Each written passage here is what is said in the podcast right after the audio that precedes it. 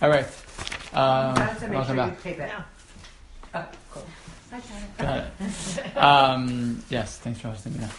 Um, okay, so today I want to do something um, a little bit different, maybe. I don't know, it's not so different. A little bit different.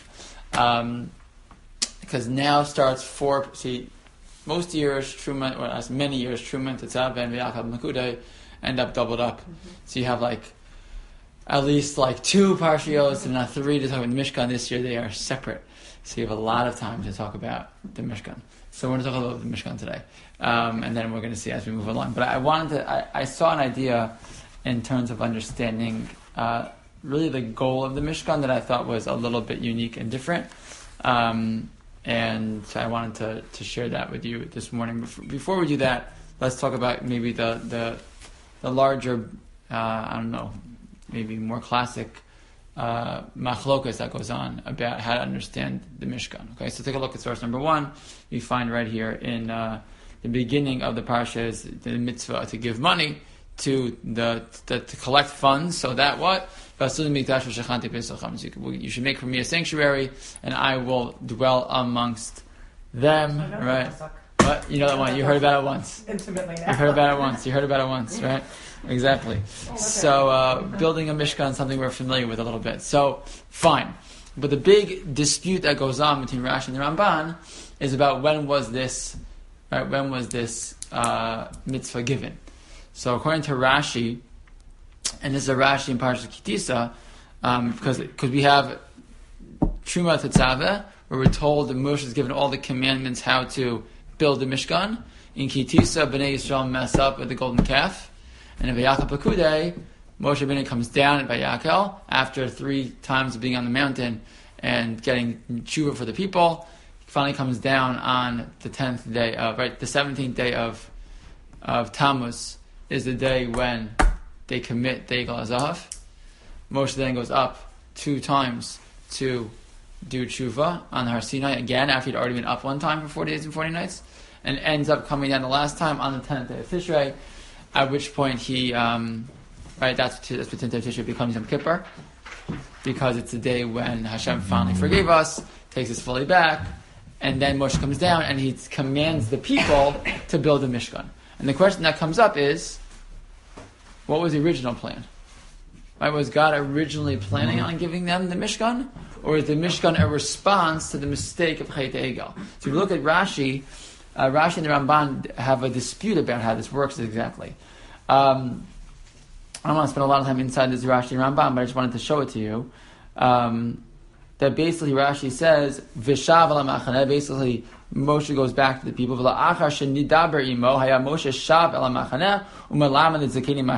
would learn everything, and then he'd go back to the zakenim and teach them what he had, learned. V'dabar said, Nag Moshe miyom ha'kippurim, asher hukam mishkan. Right, and he does this from the day of Yom Kippur until the day the Mishkan is built.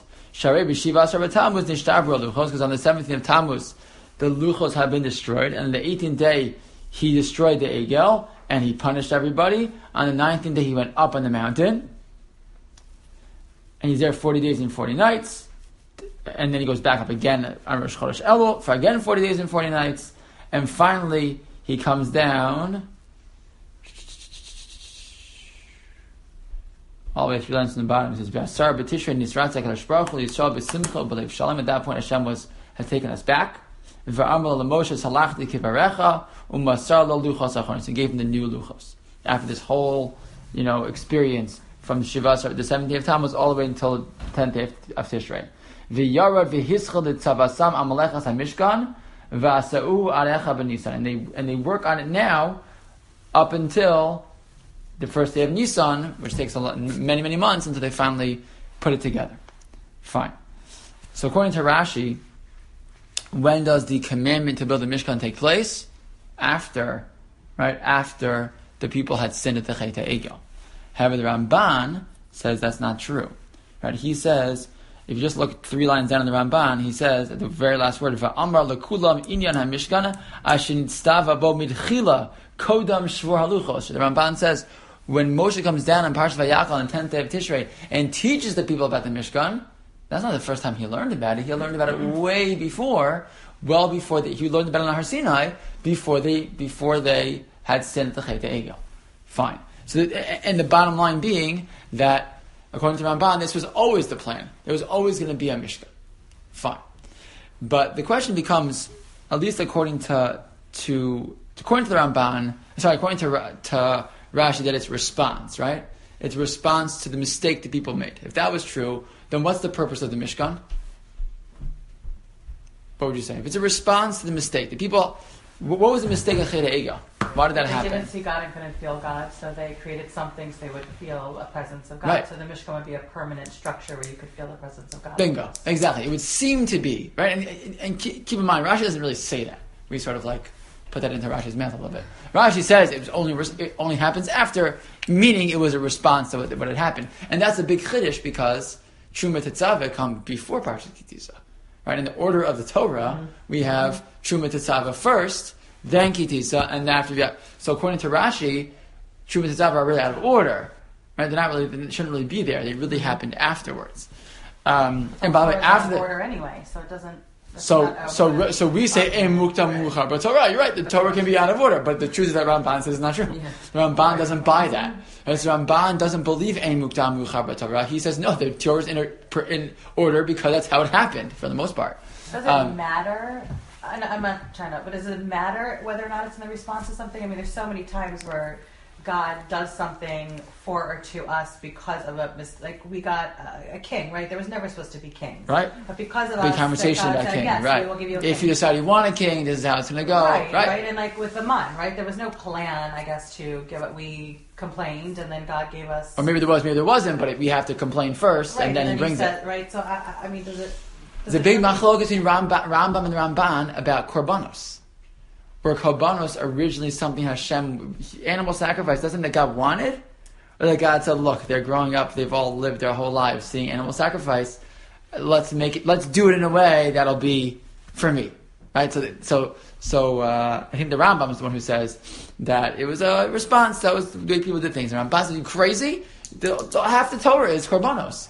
The whole thing was just the Torah is all of Sefer Vayikra, a good twenty percent at least, right? Is korbanos. Well, all that was giving to he, the heathen needs the people. We have it other places also. Yefas Toar, right? The story of what do you do? Like capture captures a woman and Hashem says, "Okay, I really don't want this," but people, man, people have Yitzhar, so what am I going to do? Like you have a lot of mitzvahs like that. Right. Hashem understands the human need of people. So right, that may not be a bad thing. It's uh, but it, but so I'll tell you why it matters. I mean, it doesn't.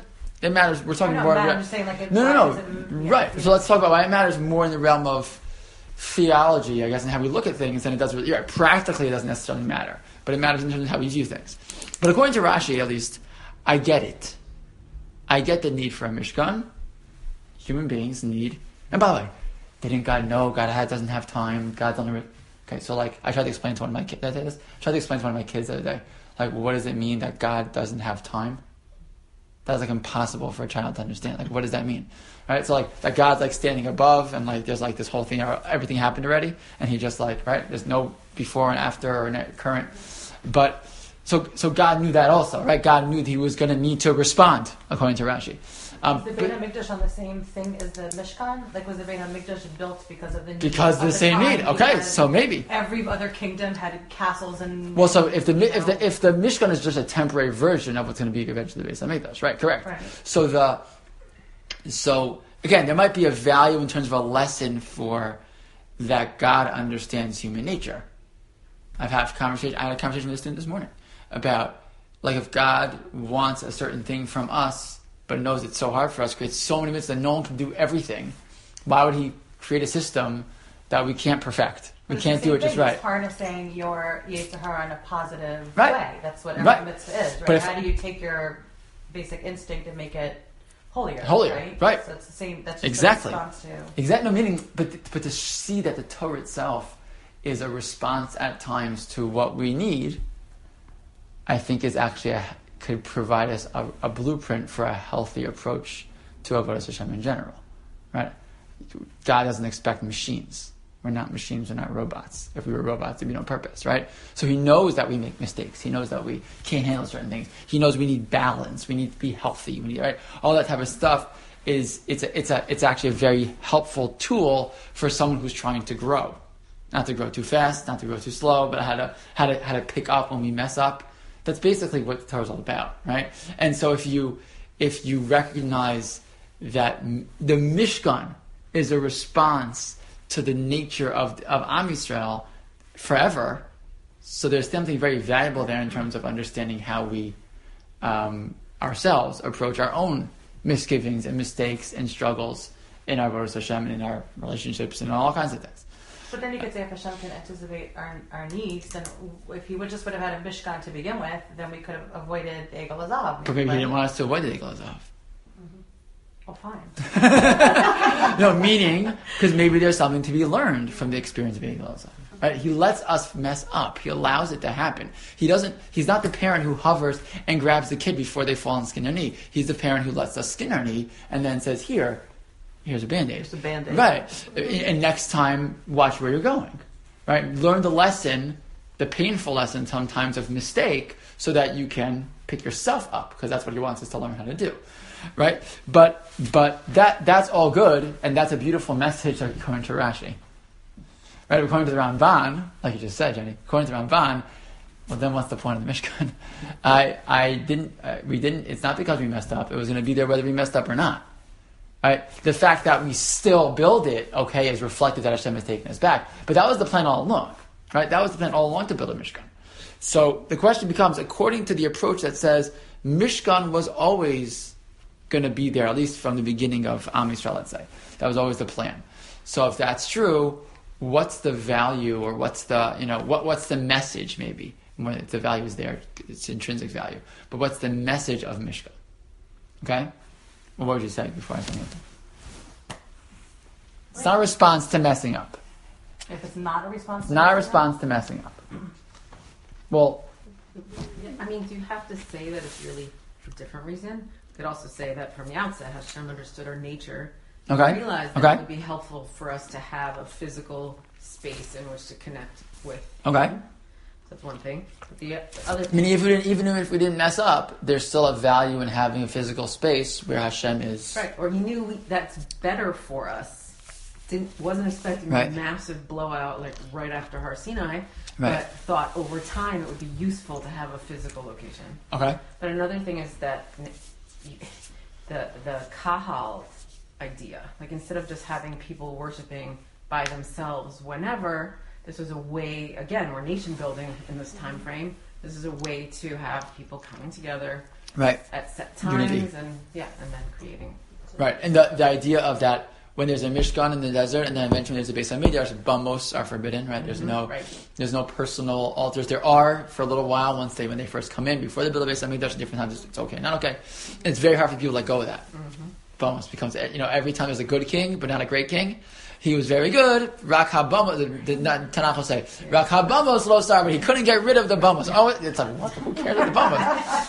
So uh, we can give a different commentary of today's bamos, but you know So I was going to say what you said also. The block minute. Um, but uh, I didn't say that. Um, but uh, yeah, The other thing, I feel like it's it's important for people to realize their needs on their own versus being told what you need. what do you mean? Like you need a Mishkan so you could come and you could down and you could, Uh-huh. like as opposed to people going, oh, you know what, it would be really great like if we had that, you know, like realizing amongst themselves because then it, they take ownership of it and it's meaningful. hmm Like if you give your kids everything, going back to that analogy, if you give them like everything they ever want or anticipate, Every single need.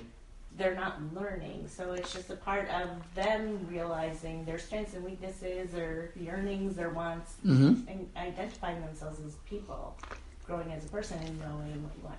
Same thing with like Adam and Chava and like making a, you know, help me for Adam, like whatever throughout the whole Torah, like everyone had to really discover what they What they needed. needed. Right. And look, and, and look, and I think the fact is that either way they have to build it themselves, right? That that's also a big part of it, right? As we know right now, when you build something yourself together as a group, Right. so that creates a buy-in in a way that you've never had before. If you show up to something that exists already, it's a very different feeling than something you invest in and you give of you give Yeah. you give to, right? It's a little bit of a different experience. At the end, it's good, I promise. Um, but but right, it's like a very it's a it's a very important Right. it's a very important. Um, th- th- this, yeah, exactly. So this is it, it creates something different. But I want to show you something now that you said Adam and Chava, okay, I want to I want to take you somewhere. This is not Rabbi Fohrman, but it should be Rabbi Fohrman. It's Rabbi but Rav Amnon Bazak from Yeshiva Har Etzion has an approach to the goal of the goal of Mishkan. Okay, forget as a fix of Cheta Egel, but as a different for a different for a different reason. Okay, so take a look at source number four. I'm taking you now to the second and third parak in Sefer Bereshis. Okay, where where, where the Torah says as follows: "Vayita Hashem lokim be'eden mikadem." Hashem planted this garden in a place called Eden.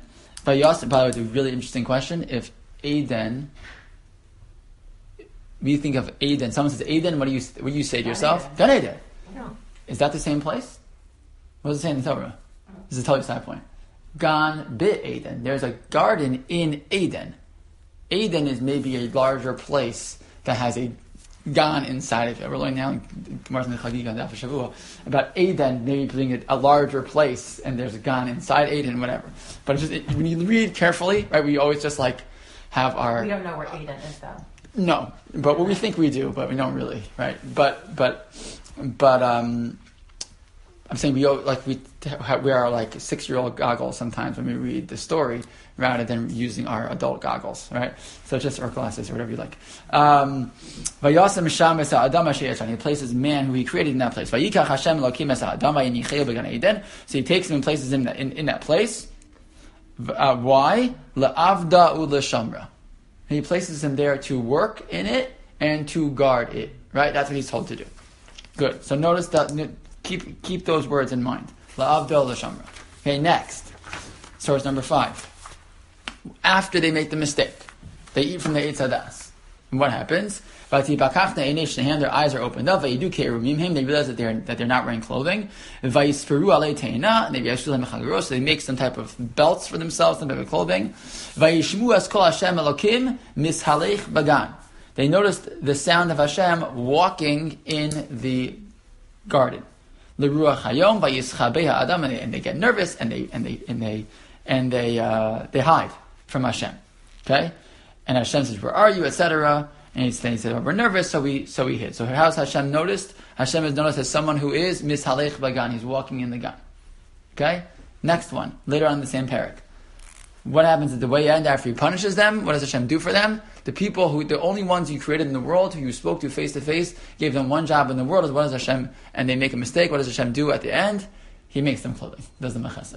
Right? Vayas Hashem Elokim la'adam lishto kot nos or vayabishim. What does He create for them? Kot nos or. He makes them clothing. Right? Some type of, uh, a katonet is a, you know, a, a coat, a coat of some sort.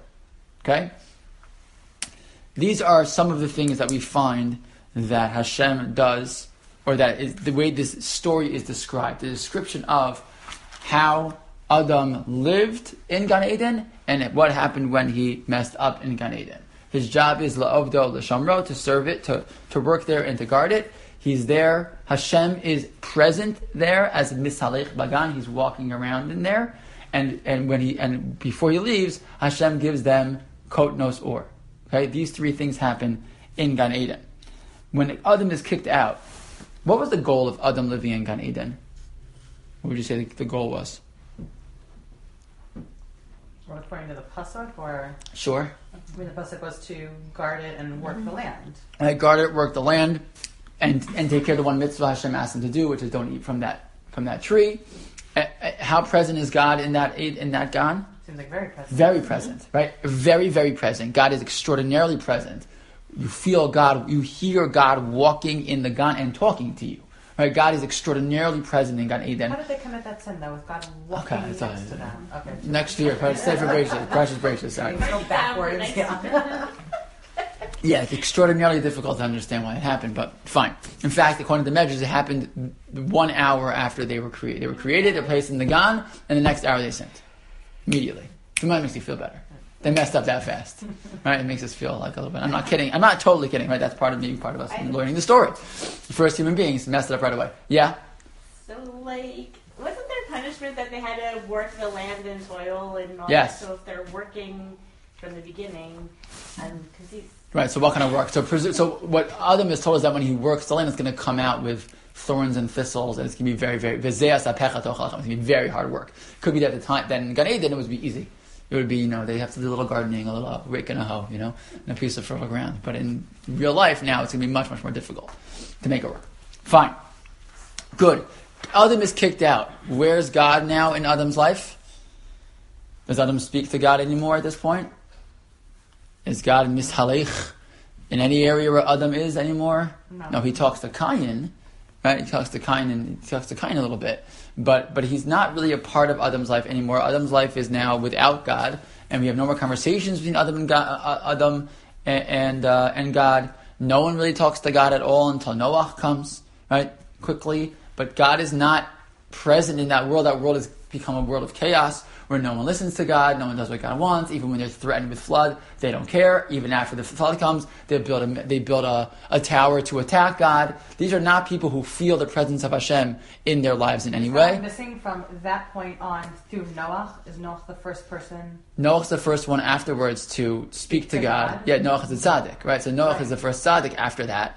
Ten generations till Noah. So from Adam till then, there was no communication. Cain has a little communication with God, but then that's it. When he's punished Right. for killing Havel, but that's it. And otherwise, no one talks to God until Noah, and then after Noah, no one talks to God until Avraham. But it could say it wasn't beneficial for God to hide himself so much because it went into the world went into chaos. Right? The world destroys itself almost, right? Until we find Avraham. Right? Avraham. Good. And and what happens now with Avraham? Avraham's a person who makes his purpose in life to do what? People people. Yeah, God. meaning to bring God back into the conversation. Right? His job is bring create a world now where people talk about God. Right? That's what the Eshel is, is that people come to his uh, Chabad house and they get something to eat and something to drink and a place to sleep. And then he says, Well, once you're here already, why don't you don't thank me, thank God who made all right? He's trying to create a place where God's presence is felt. Okay? I thought it would be one person, all those generations. Okay. It's hard and it's not and it's not convenient. Right. It's not convenient. It's a lot easier to live without God. Life without God is much easier. Right? It's an easier life. It's not better, right? But it's much easier. Right?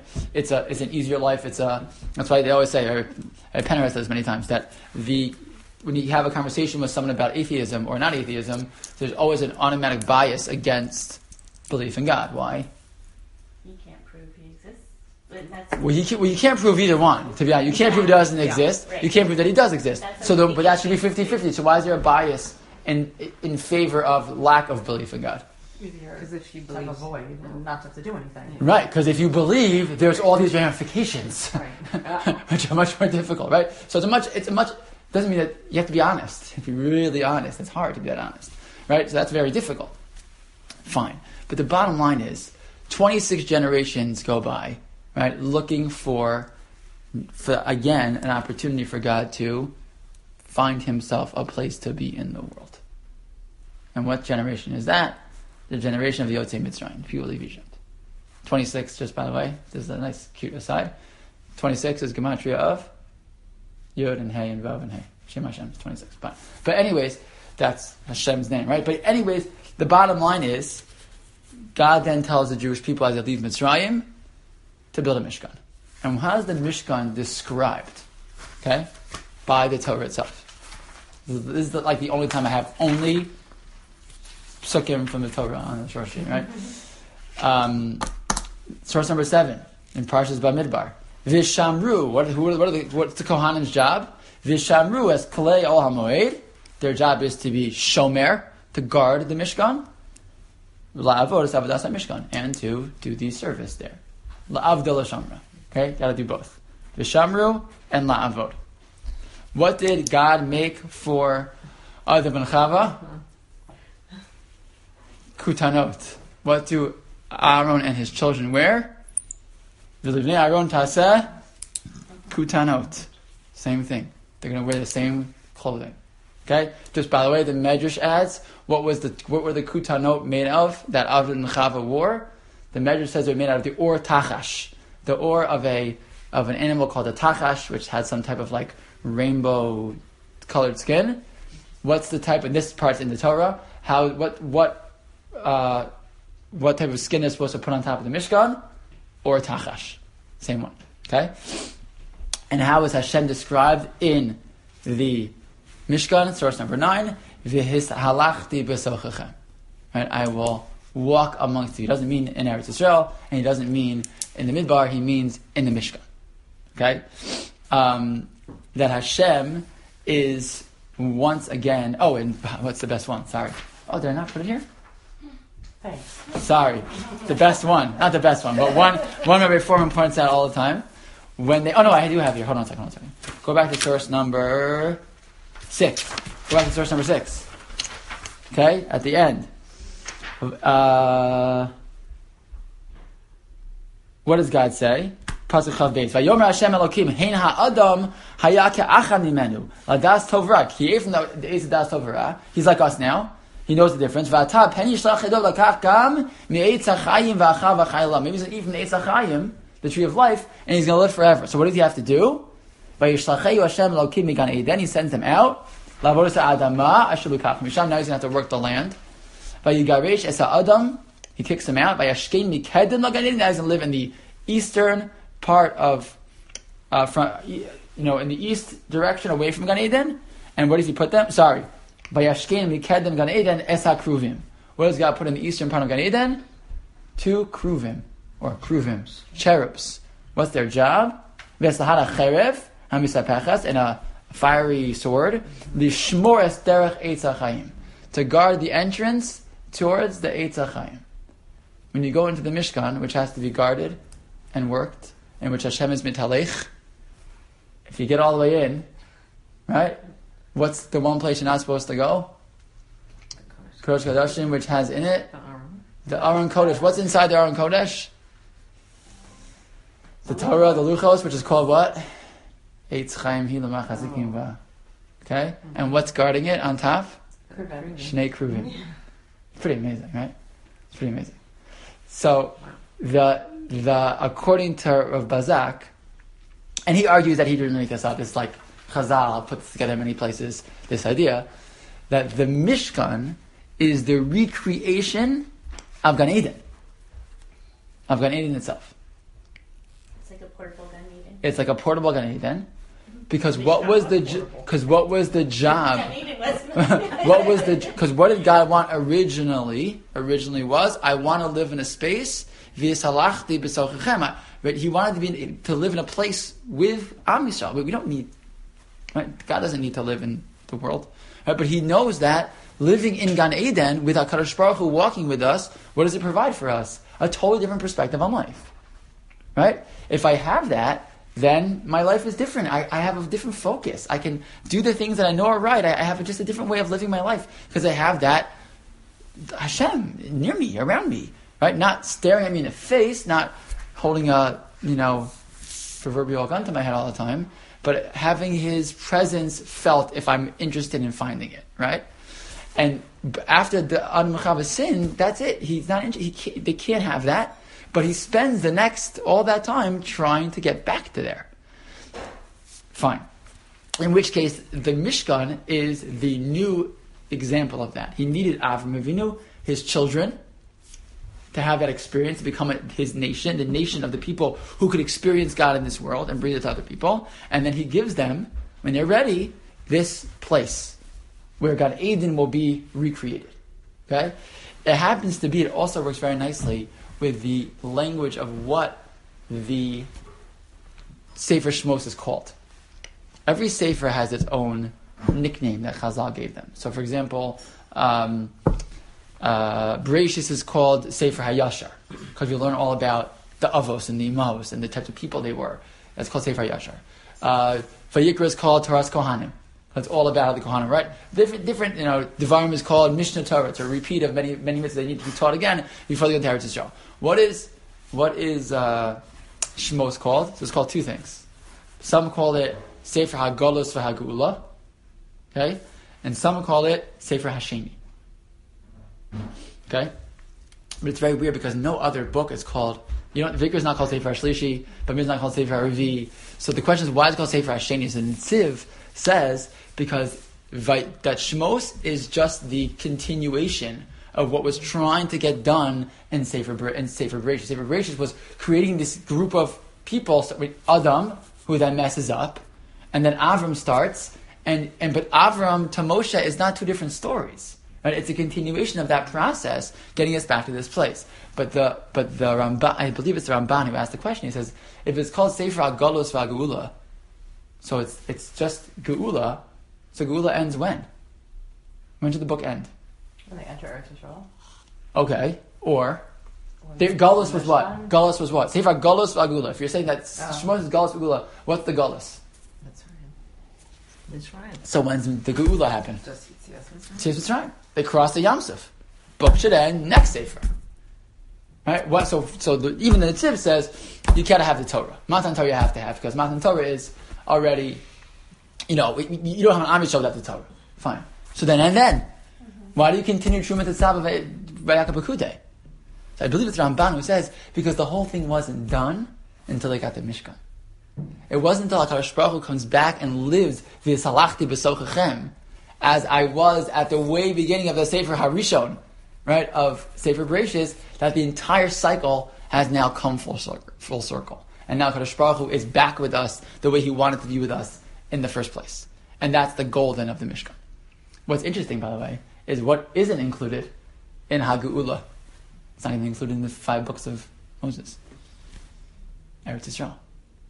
That's not included. Don't I'm not trying to minimize like the Mizrahi people would go crazy on me, right? But like, I'm not trying to, I'm trying, trying to minimize. Obviously, the whole goal is to get to Eretz Yisrael. Don't get me wrong, but it is interesting, right? That that say, that that whole process comes to a conclusion in terms of the Torah itself before they get to Eretz Yisrael.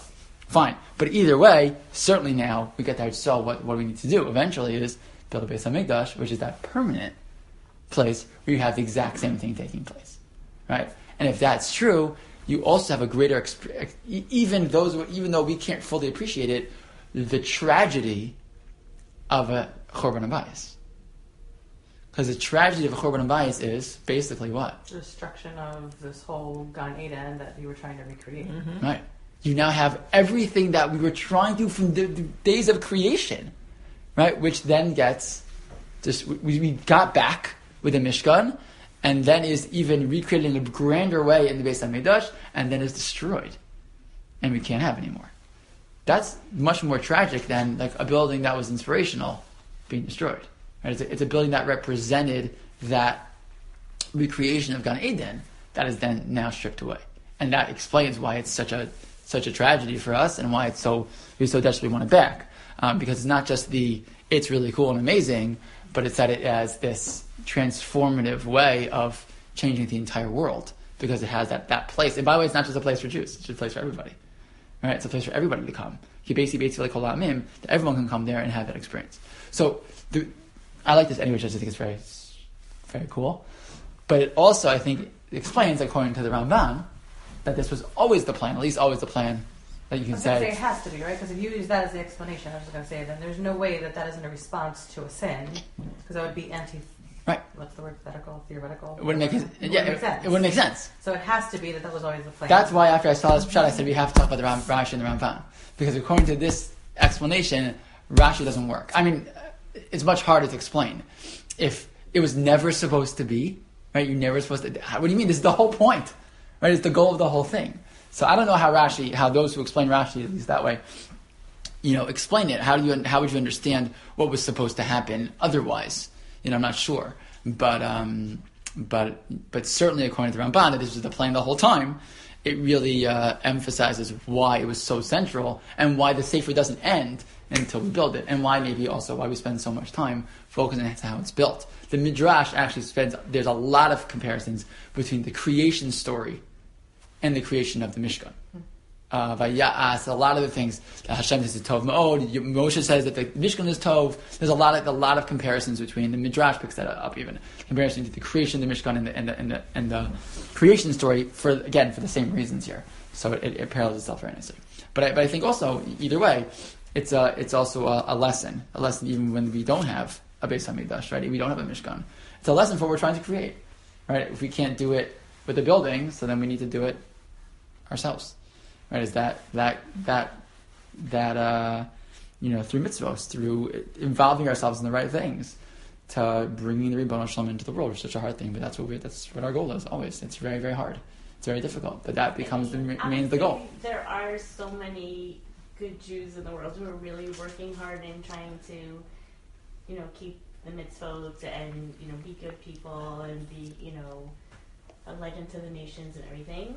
But then you know it's not like there's so many Jews now were then. Like we Right. can't all be on the same page. So you know shouldn't it be like the strongest link gets us there versus the weakest link What do you keeping mean? us away? Oh yeah, So then, how are we supposed to bring about getting back. again? Yeah. Yeah. Like, how are we supposed to bring out the Beit Hamikdash and you know we could just build it, but that's not going to bring Hashem back. Right. So you know it, it leaves us at a loss. Like what are we we're trying. Right. Know? No, but it's up to it's up to those who are aware to do what we can. You're right. You know, at a certain point, I mean, I, I don't know. I'm not. I'm not. I'm not God's cheshbonist. I can't. I can't say right, but I would imagine that those who don't know, and those who are never taught, and those who don't have back, have a background, to know that if they individually are not held accountable, you know, uh, are we held accountable? Again, we're held accountable because we're supposed to reach out, etc. But at a certain point, you know, I think we gotta just each an individual taking care of their own family and figuring out how to make this work in your own family is hard enough. And your own individual life and your own family is a hard enough task. It is. It's a hard enough task. Um, but it's not an impossible one. It's not an impossible one, but it's a hard one. It does seem unfair But- that they merited having the Mishkan and the Beis Hamikdash twice. Right. They're, they're in such a better level than we are now that they merited it. They messed up a lot, though. I'm saying if you call this a miniature Gan Eden, it seems Right. like they merited having this rebuilt two times, Right? And they were awful with the king. made a lot of things. I mean, mistakes. it was terrible. Made a lot of mistakes. Which is why the the explanation that it's a it's a response to the egel is a little hard because it's almost like a reward, you know. Right. Well, again, if if Rona was here, she would remind us that it's like so unfair for them. I was coming out of of, place. coming out of Mitzrayim, right? That they that they like what do you want from them? They had they were slaves, etc. So there's what to say for that also, Yeah. right? That they that that group did have it kind of all, meaning they did have it all handed to them. That group who left Mitzrayim the first time, they, they did not get it for their own sichos because they didn't have they didn't have the capability. They had something. They called out. They davened. Right? They, they, they did something, and, and, that, by the way, that just shows you that Kadosh Baruch responds to every every every generation in their place. Right? So we're in a uniquely challenged place also. Right? In the, the the environment in which we live, the generation that we find ourselves in is incredibly interested in spirituality, but incredibly distracted by all of the nonsense in the world. And it's a, we have a more distracted generation probably than ever before. I was another generation, but I assume so. And and but there's a yearning in our generation that maybe wasn't always in every generation also. So we have like kind of like both. Kook talks about that, the passion, the fire that exists in that generation. That's why it's leading to so much chaos probably. And But- just had an epiphany because there's always been, you know, throughout the Torah, one strong leader, like one person that we're all Right? like looking to That would help for us. guidance. You know, we don't have that. Yeah, that would help us. Everyone follows a different rabbi. Like Yeah. there isn't any unification. Right. And that's what that's what Mashiach is supposed to be. Right. That's what Mashiach is. He's the, he is the, the unifier. Uh, that's exactly what it is. So just gonna hope it shows up already. But uh, okay, awesome.